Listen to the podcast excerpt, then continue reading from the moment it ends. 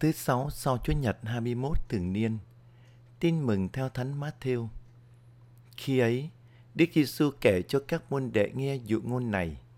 Nước trời sẽ giống như chuyện mười trinh nữ cầm đèn ra đón chú rể. Trong mười cô đó thì có năm cô dại và năm cô khôn.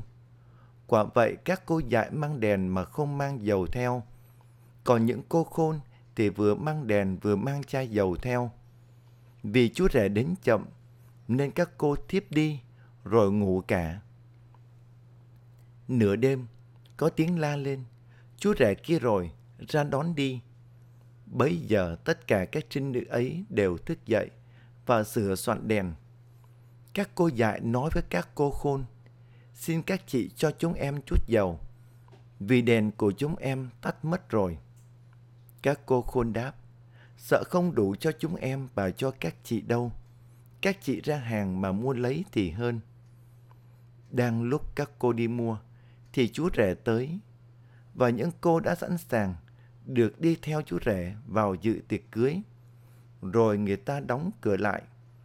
Sau cùng, mấy trinh nữ kia cũng đến gọi, Thưa ngài, thưa ngài, mở cửa cho chúng tôi với. Nhưng người đáp lại, tôi bảo thật các cô, tôi không biết các cô là ai. Vậy anh em hãy canh thức, vì anh em không biết ngày nào, giờ nào. Kính thưa cộng đoàn, trong cuộc sống, nếu người tín hữu không thực hành lời Chúa, không thể hiện tình yêu thương với anh chị em chung quanh, không chu toàn những bổn phận và trách nhiệm của mình, thì đó là dấu chỉ cho thấy đèn đức tin của chúng ta không còn cháy sáng. Cũng vậy, nếu người tín hữu không lãnh nhận các bí tích, không hiệp dân thánh lễ, không cầu nguyện, thì đó cũng là dấu chỉ cho thấy bình dầu ân sủng của Thiên Chúa nơi con người chúng ta đã cạn từ lâu.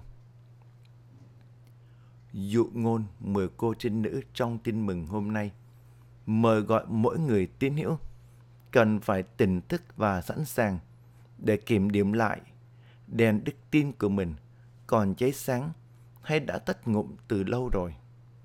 Bình dầu ân sủng còn đầy ắp hay đã khô cạn từ lúc nào.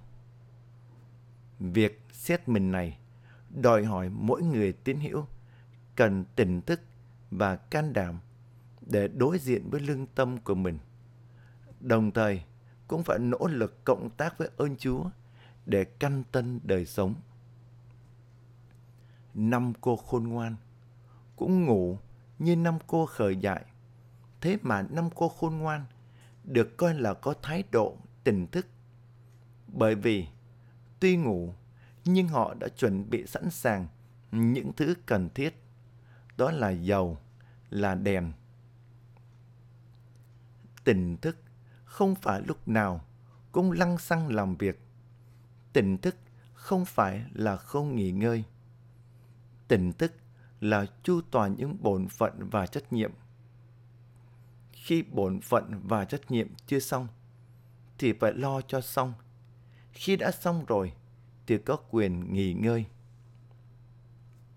Thưa cộng đoàn, đoạn tin mừng này có một chi tiết hơi lạ là khi năm cô khởi dại thấy đèn mình hết dầu, họ đến xin dầu nơi năm cô khôn ngoan. Nhưng năm cô khôn ngoan có cả một bình dầu đầy ắp, thế mà lại không chia sẻ cho năm cô kia. Quả thật, đối với chuyện công đức và tội lỗi, thì không ai có thể chia sẻ cho ai được, và cũng không ai có thể xin của ai được. Mỗi người phải tự lo liệu và chịu trách nhiệm cho cuộc đời mình, chứ không thể dựa dẫm hay cậy nhờ người khác được trong cuộc sống hàng ngày. Người tín hữu phải có bổn phận và trách nhiệm lo cho ngọn đèn đức tin của mình được cháy sáng và bình dầu ân sủng luôn được đầy ắp. Xin cho mỗi người chúng ta luôn tỉnh thức và sẵn sàng để lo cho phần rỗi của mình bằng cách siêng năng sám hối, thực thi bác ái và phụng sự Thiên Chúa xin cho mỗi người trong gia đình, biết giữ cho ngọn đèn tình yêu luôn được cháy sáng bằng dầu cảm thông, dầu nhường nhịn, dầu tha thứ, dầu nhẫn nại. Hầu hạnh phúc luôn được đong đầy. Amen.